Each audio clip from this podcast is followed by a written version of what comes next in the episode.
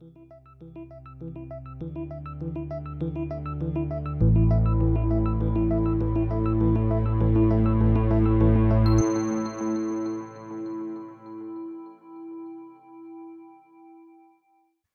to the Untangling Web3 podcast, your go to hub to learn insights and the latest developments in the wild and wonderful world of Web3.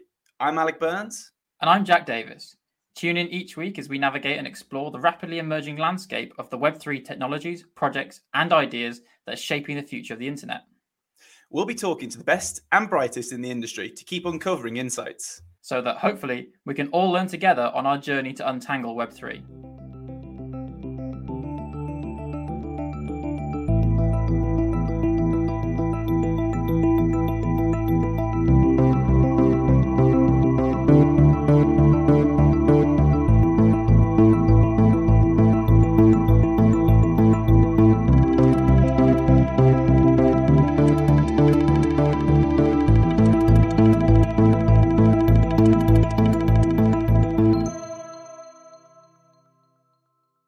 This is the second part of a two part conversation with John Velissarios on the topic of central bank digital currencies.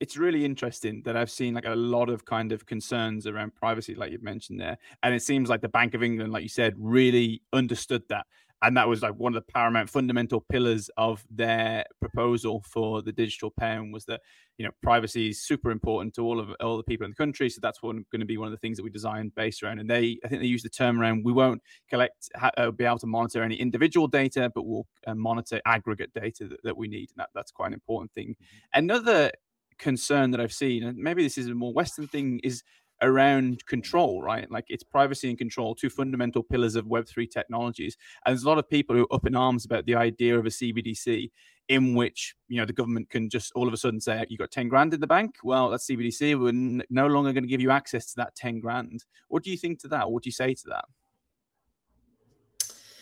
I think uh, this is a big challenge for, you know, for, uh, any central bank, any government, you know, in, in, in, its ability to impose these kind of restrictions. I mean, whether it's a CBDC or whether it's freezing your bank account, I mean, I think at the end of the day, the effect is the same, right? And mm-hmm. uh, I never thought I'd say, you know, I look at sort of what happened, uh, uh, you know, uh, not that long ago with, uh, you know, the, um, uh, the freezing of accounts for people in Canada for the protests that were taking place in front of Parliament, right? And I think that mm-hmm. I, I, I never thought I would actually see that happen in my life. I think uh, you know in terms of people that are objecting something the government is doing, and then all of a sudden, you know, they um, they have their funds frozen, their accounts frozen, and and and an inability to transact and to basically live a you know normal day to day life, pay for daycare, pay for groceries, pay for whatever, get paid, you know, and all sorts of stuff. So whether it's money in the bank or money in a CBDC, I think it's you know if that happens, we need a better government. I think at the end of the day, we don't need governments that do that kind of stuff to its people. Um, you know, uh, I think it's a, it's a very uh, it, it is a it is a big concern.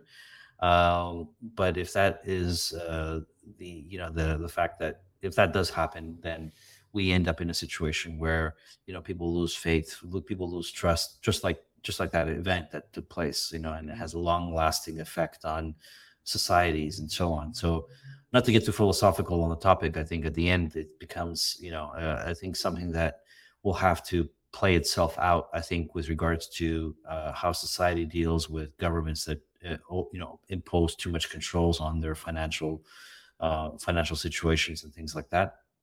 Um, ability to convert it. I mean, I think at the end, you know, I, I think uh, many many CBDC projects um, look at it look at sort of CBDC as a complement to cash, not as a replacement for cash.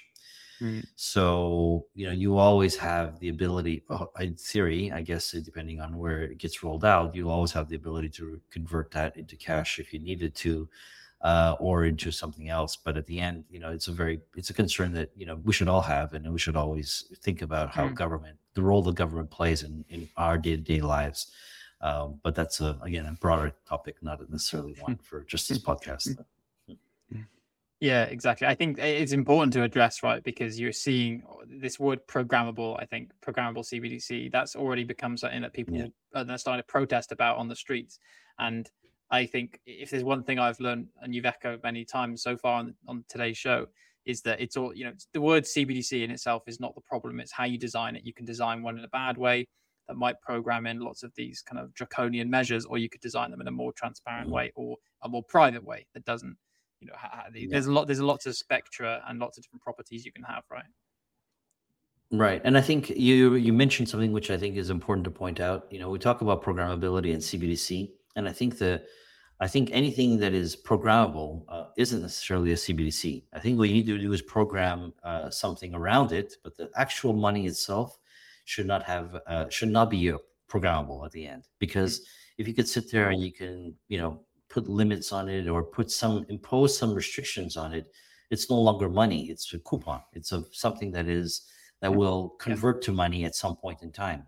So these things, again, again, not to get too philosophical about these topics, but fundamentally, CBDC uh, is uh, should always be in its purest form something that is unencumbered, that doesn't have any restrictions, it doesn't have any controls. What you do with it is create a smart contract you put some stuff around it you you, you put like a an agreement a legal agreement and so on uh, but it should it should not be encumbered. Once you encumber it you do something with it that restricts its usage then all of a sudden it isn't cbdc it's a coupon it's a voucher it's something else mm-hmm. but not that and i think uh, there's right. uh, there's a lot of again a lot of discussions around that point as well that's a really reassuring point, I think, and will be peace of mind for lots of people. But I, I really like that actually the distinction there, saying that's actually maybe not CBDC, that's like a coupon system.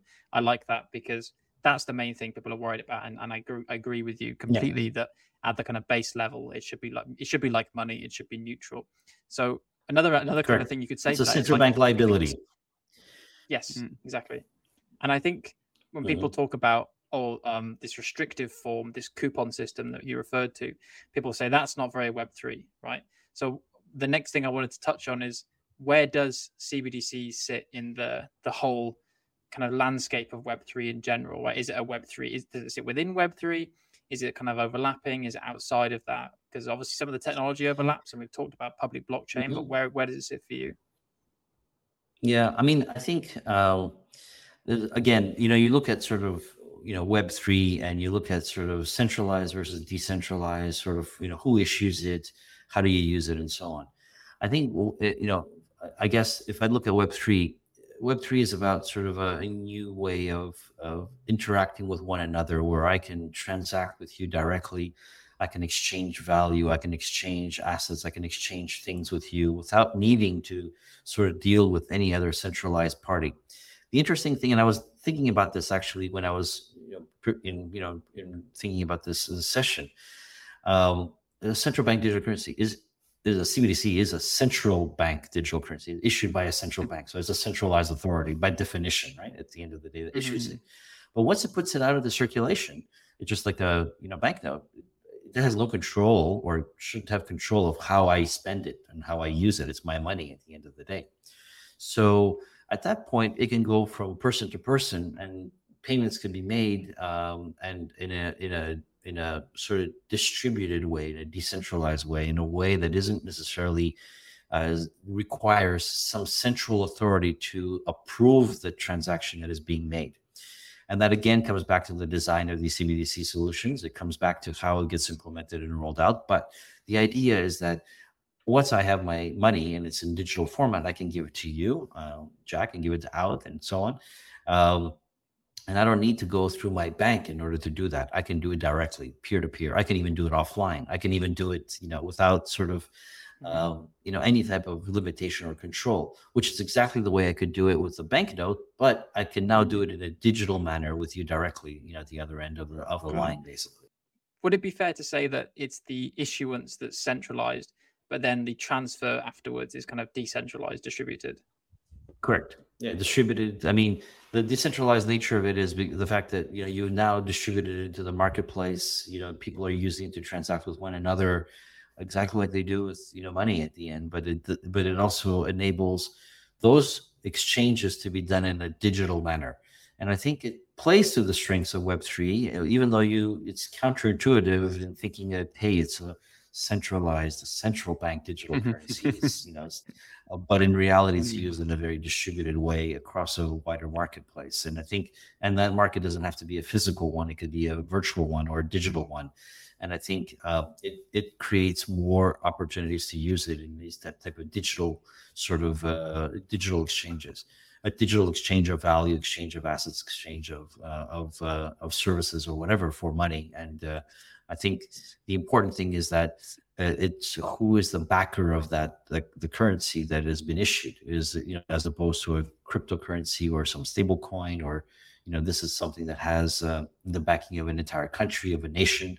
Uh, you know, there's a unit of account, there's a store of value. It has, uh, you know, that is something that is well understood in a in a market in a geography and even internationally as well, as opposed to something that may not have that as well. I, that was about to be my next follow up comment. Is you've talked about having these different currencies kind of all working in, in parallel. Like they're not just going. CBDCs aren't going to replace cryptocurrencies. They aren't going to replace stable coins. You imagine there's a, a market for all of them, and I, I agree with that. I think you know we need resilience, and resilience means options, right? If everyone's using one Yeah. CBDC, what happens if that goes down? I really agree with that principle. And you kind of said that one of the main differences there is issuance and who's backing something. Eh, I mean, most of our listeners, you know, the Web3 kind of listeners know about crypto, right? That's what brings most people to the space. In your mind, John, is what are the main differences between crypto and CBDC? Is it just the issuance and just the backing, or is there more than that?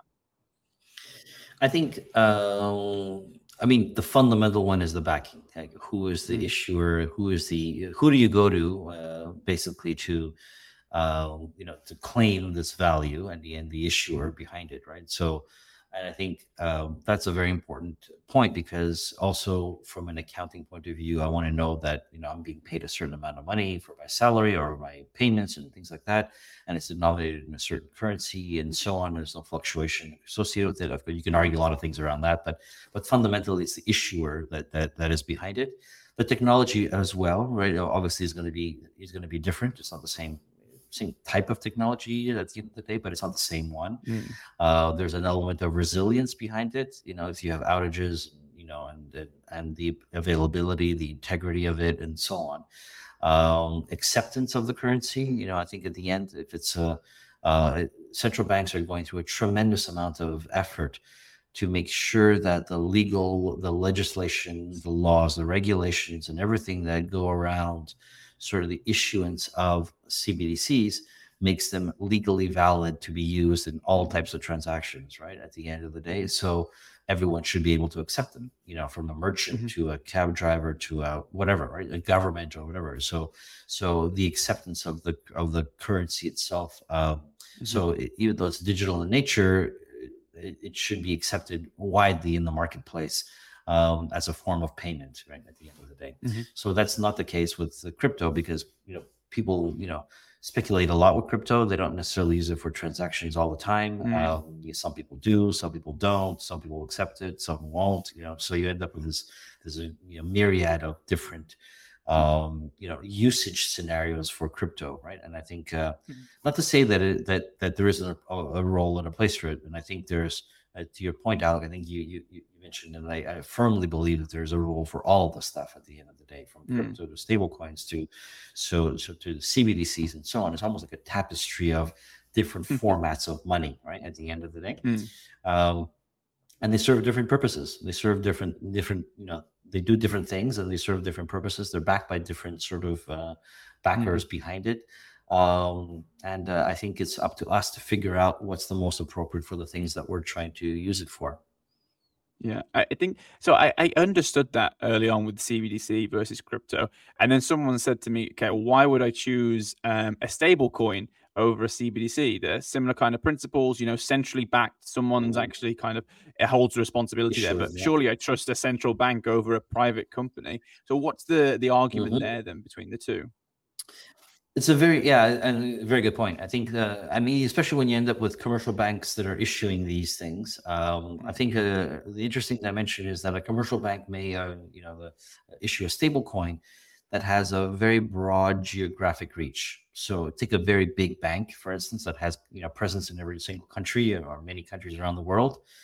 You now have the ability to move that money across this institution. If you're a commercial entity, if you're a big corporate or whatever, you can move money from one jurisdiction to the next one to the next one instantaneously and make treasury mm-hmm. payments and make all sorts of payroll payments and pay your suppliers and do all that kind of stuff.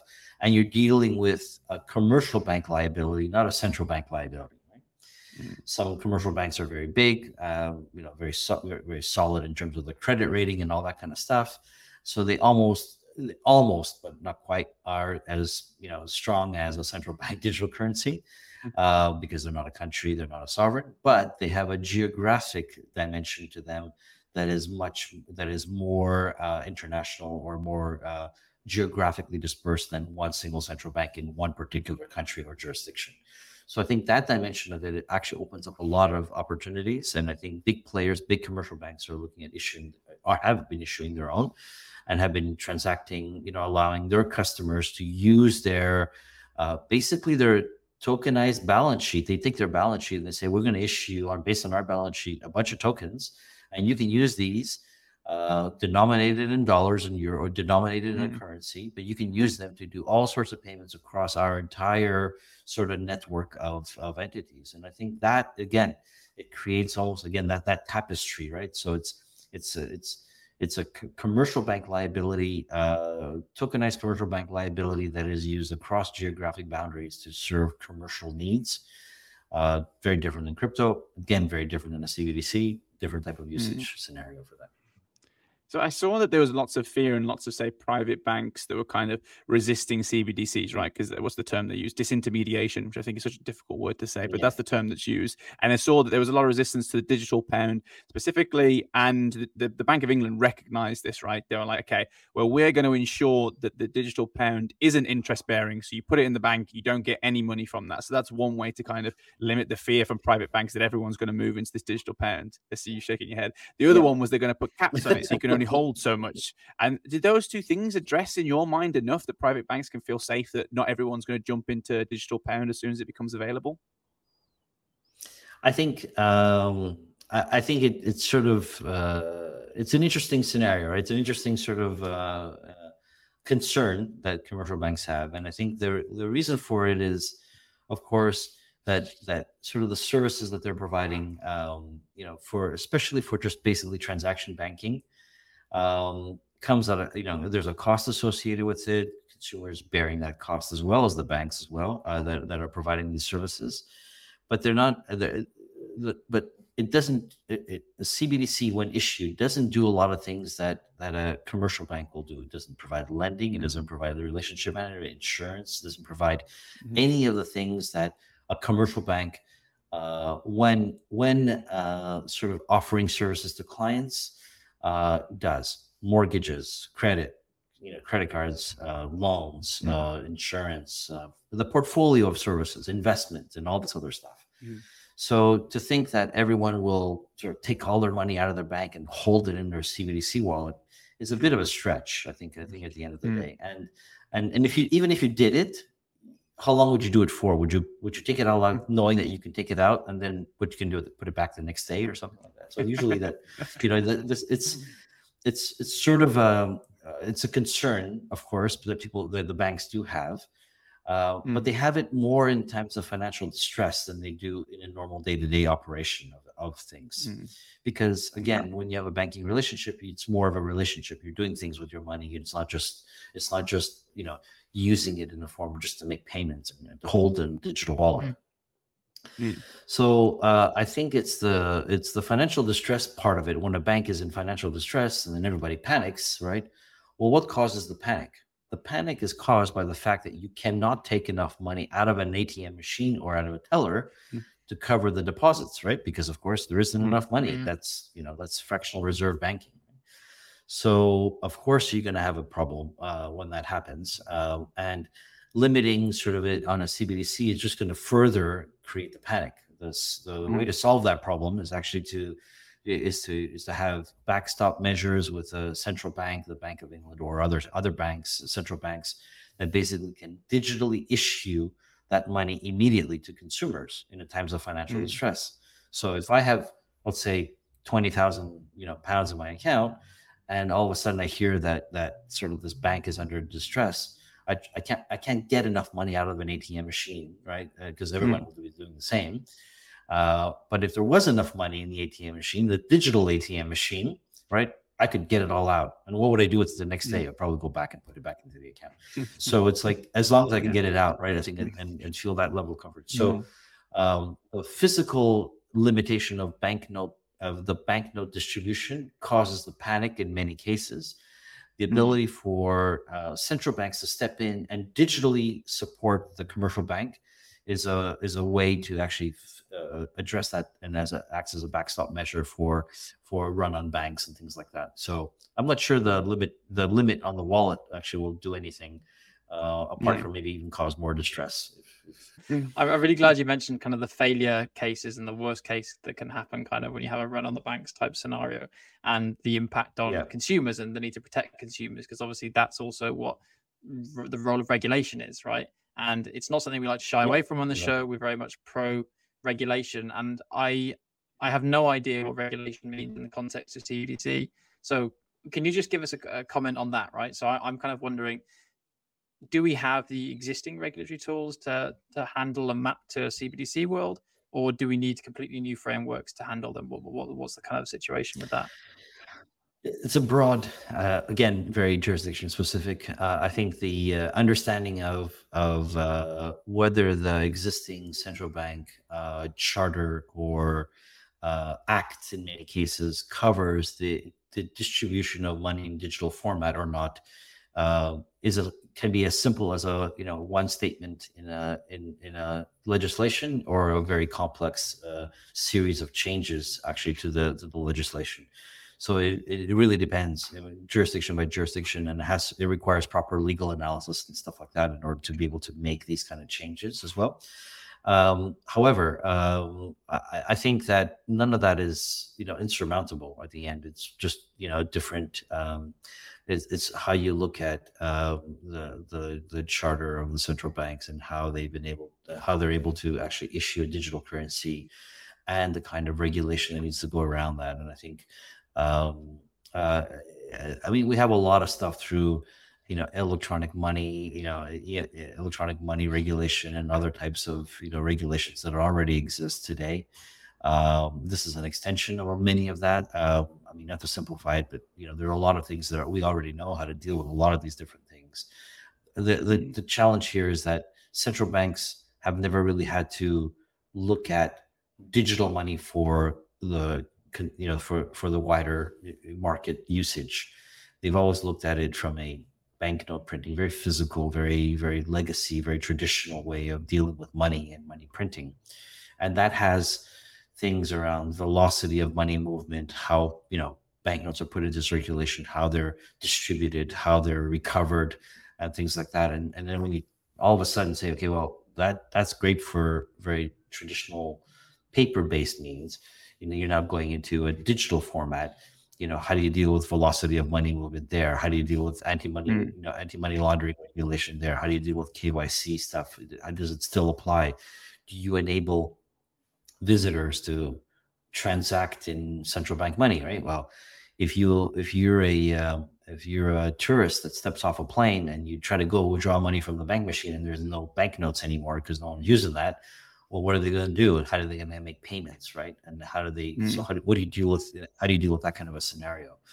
And uh, who is allowed to? Who should who should have access to this money? Is it is it citizens? Is it residents? Is it foreigners? Is it visitors? Is it you know and that kind of mm. stuff? So those are the kind of things that you need to think about a lot from a uh, central bank point of view, and I think that that creates an interesting sort of a set of uh, of uh, you know constraints parameters as well to to the regulation and the legislation that needs to be featured into that.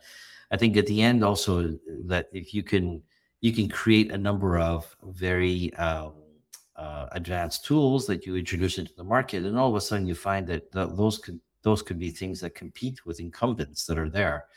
Um, it comes back to the question of what is a bank at the end, right? So if I'm a payment service mm-hmm. provider, I mean, take a look at you know all the different you know fintechs and the neobanks that have popped up. At the end of the day, mm. they're challenging many of the com- ma- major sort of commercial banks Now imagine enabling them with CBDC or even new ones, new entrants into Mm. the market with CBDC capabilities.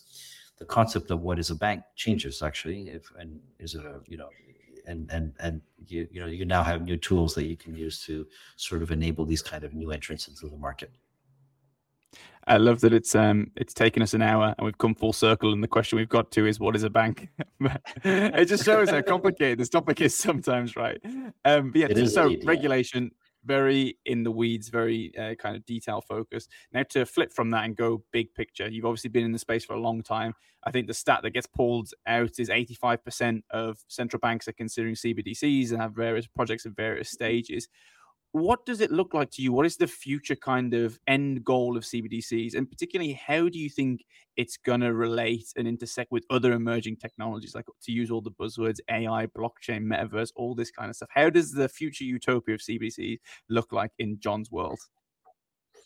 Yeah, I mean, I think um, the success or failure, I mean, I think of all these implementations is how pervasive they become uh, and how invisible they become, right? At the end of the day. I, I've- I've been in sort of the technology field for many years, and I think we talked a lot about, you know, certain types of technologies many years ago. Uh, and it's and, and and then all of a sudden we stopped talking about it because it's actually it was absolutely everywhere right and i Mm. think um i think this is going to be one of those things i think we will at some point you know i don't know when it's going to be but it'll be a point where th- this topic will no longer be uh on the main on podcasts and things like that. It'll be um, it'll be a mainstream topic. No one will know you know no one will care that much about it anymore because it'll be everywhere right at the end.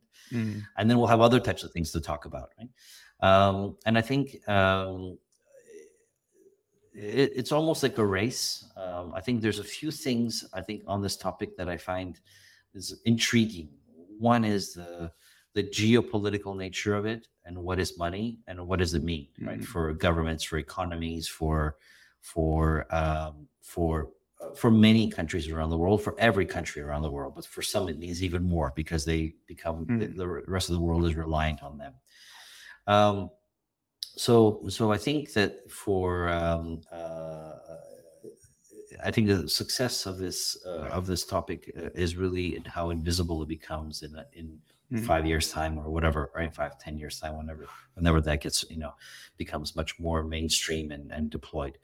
I, I think um, it's a, almost like a, the genie's out of the bottle. We've now we're now sort of seeing these implementations and these rollouts, and there's a lot a lot um, a lot of investment that's going into it because it's solving a certain set of problems that we can now solve that we've never been able to solve before. And I think it's actually very interesting uh, for, for the wider Mm. market, governments, central banks, economies, and so on. Um, taking it back, I think, to sort of, you know, Web3, AI, you know, all these different sort of, uh, um, sort of new paradigms of, of interacting and, and dealing um, and, and, and exchanging ideas, values, services, products, uh, entertainment, and all these different things this could be the the money that goes into this as well right? So at the end of the day rather than dealing with tokens of whatever nature you're dealing with the money directly. And i and i and i know that it's sort of um you know this is just another this is a medium of exchange of value at the end. And you now have these digital platforms where you can interact with one another and ideally you need to also have a means of of exchanging this value in order to you know acquire goods services and all these other uh, and various sort of uh, uh, you know products and services and, and and- exchanges that you have with uh, various people on these platforms. So i think they will uh, cbdc's will play a role in that in the future no doubt. Like other cryptocurrencies like other stable coins like other type of tokens or whatever it is that you're that you're exchanging uh, in these in these environments. Um, with regards to ai i I'm not sure yet, actually, about A- the AI, AI and how CBDCs and AI sort of come together. Um, Mm-mm. but I know that it's um there is obviously a convergence there at some point. Um, Mhm. I, I think that with metaverse, with sort of virtual environments, um, you know, these things are been designed in a way to sort of um, converge with, into one another, and they will. Uh, how that will play out, what it will look like, I think is still unknown. I think it's a it's Mhm. still, still a bit out a bit, out there, but you know, there's you can imagine all sorts of different things that you can do with this uh, when you start uh, exploring the art of the possible. Well, I, I definitely resonated with me talking about the kind of the end state being how invisible it all is, right? That being a success metric, and we all have our central bank digital plumbing, as we often call it, uh, on, on this show. I think that that will be the metric of of success. Yeah. So John, it's it's been a real pleasure to have you on the show. I've I've learned so much. Just I've been pretty much just listening to you Thank the you. whole time. we have two very quick closing questions that we like to ask each guest and see how answers compare over time. Uh, and I think you've already answered the first one really nicely and succinctly earlier, but I'm going to ask you to do it again. So you have a chance to revise if you want to. I don't think you need to. But I want to ask you first. So, in one sentence, what is Web3 to you? Um, it's it's really sort of an environment where you can exchange value directly between people. Um, that's what it means to me. I think when I think about this, uh, it, it, it isn't sort of a centralized platform. It's a it's basically something that allows us to engage and interact with one another uh, without the need of any other intermediary in the middle of it all. And I think that's a new something that's possible now, uh, enabled by CBDCs, but also you know wider sort of uh, the wider sort of environment that Web3 enables as well. Sorry, that's a bit longer than a sentence, but I think that no, no, no. I hundred percent agree. It's it, it, We never get one sentence. I'll just I'll just tell you that for now. Um, okay. Awesome. and and the final question I have for you then, just to close things off, is so if you could pick one person, they can be with us today or from any time throughout history to sit down and discuss Web three with, who would that be and why? Um, I thought about this actually as well, and and uh, I think that you know, given where we are, uh, given all the innovations and the developments that we've been talking about, uh, especially around the digital currency side of things and so on, I think our uh, uh, someone like a Satoshi would be a wonderful you know person that we would be able to talk to if we knew who he was, right, or she, or whoever whoever that person is. That I think. Um, I think that would uh, be very intriguing to understand whether that was ever part of the plan uh, and long term vision in terms of the plan of introducing Bitcoin into the wider market.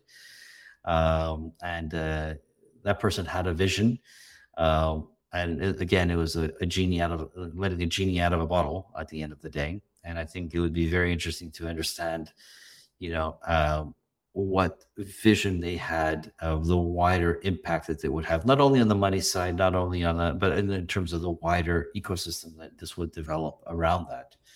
Um, it would be intriguing to have that conversation with them, uh, whoever that person is. I think that's a good one. I think that might be the fourth time we've heard that answer. I did expect every single yeah. guest to say it's just Satoshi, but yeah, it's the it's the fourth one. So the most popular answer so far, and definitely a good one. I mean, yeah, thank you for joining us, John. This has been a really great episode, and thank you to those listening wherever you may be. And join us next time as we untangle a little more of Web three.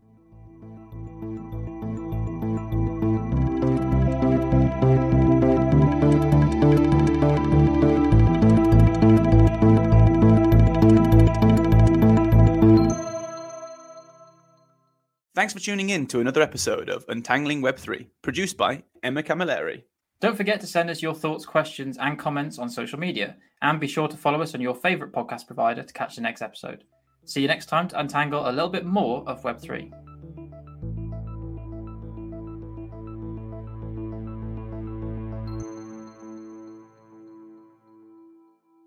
The views we express here are our own and do not reflect the views of our employers.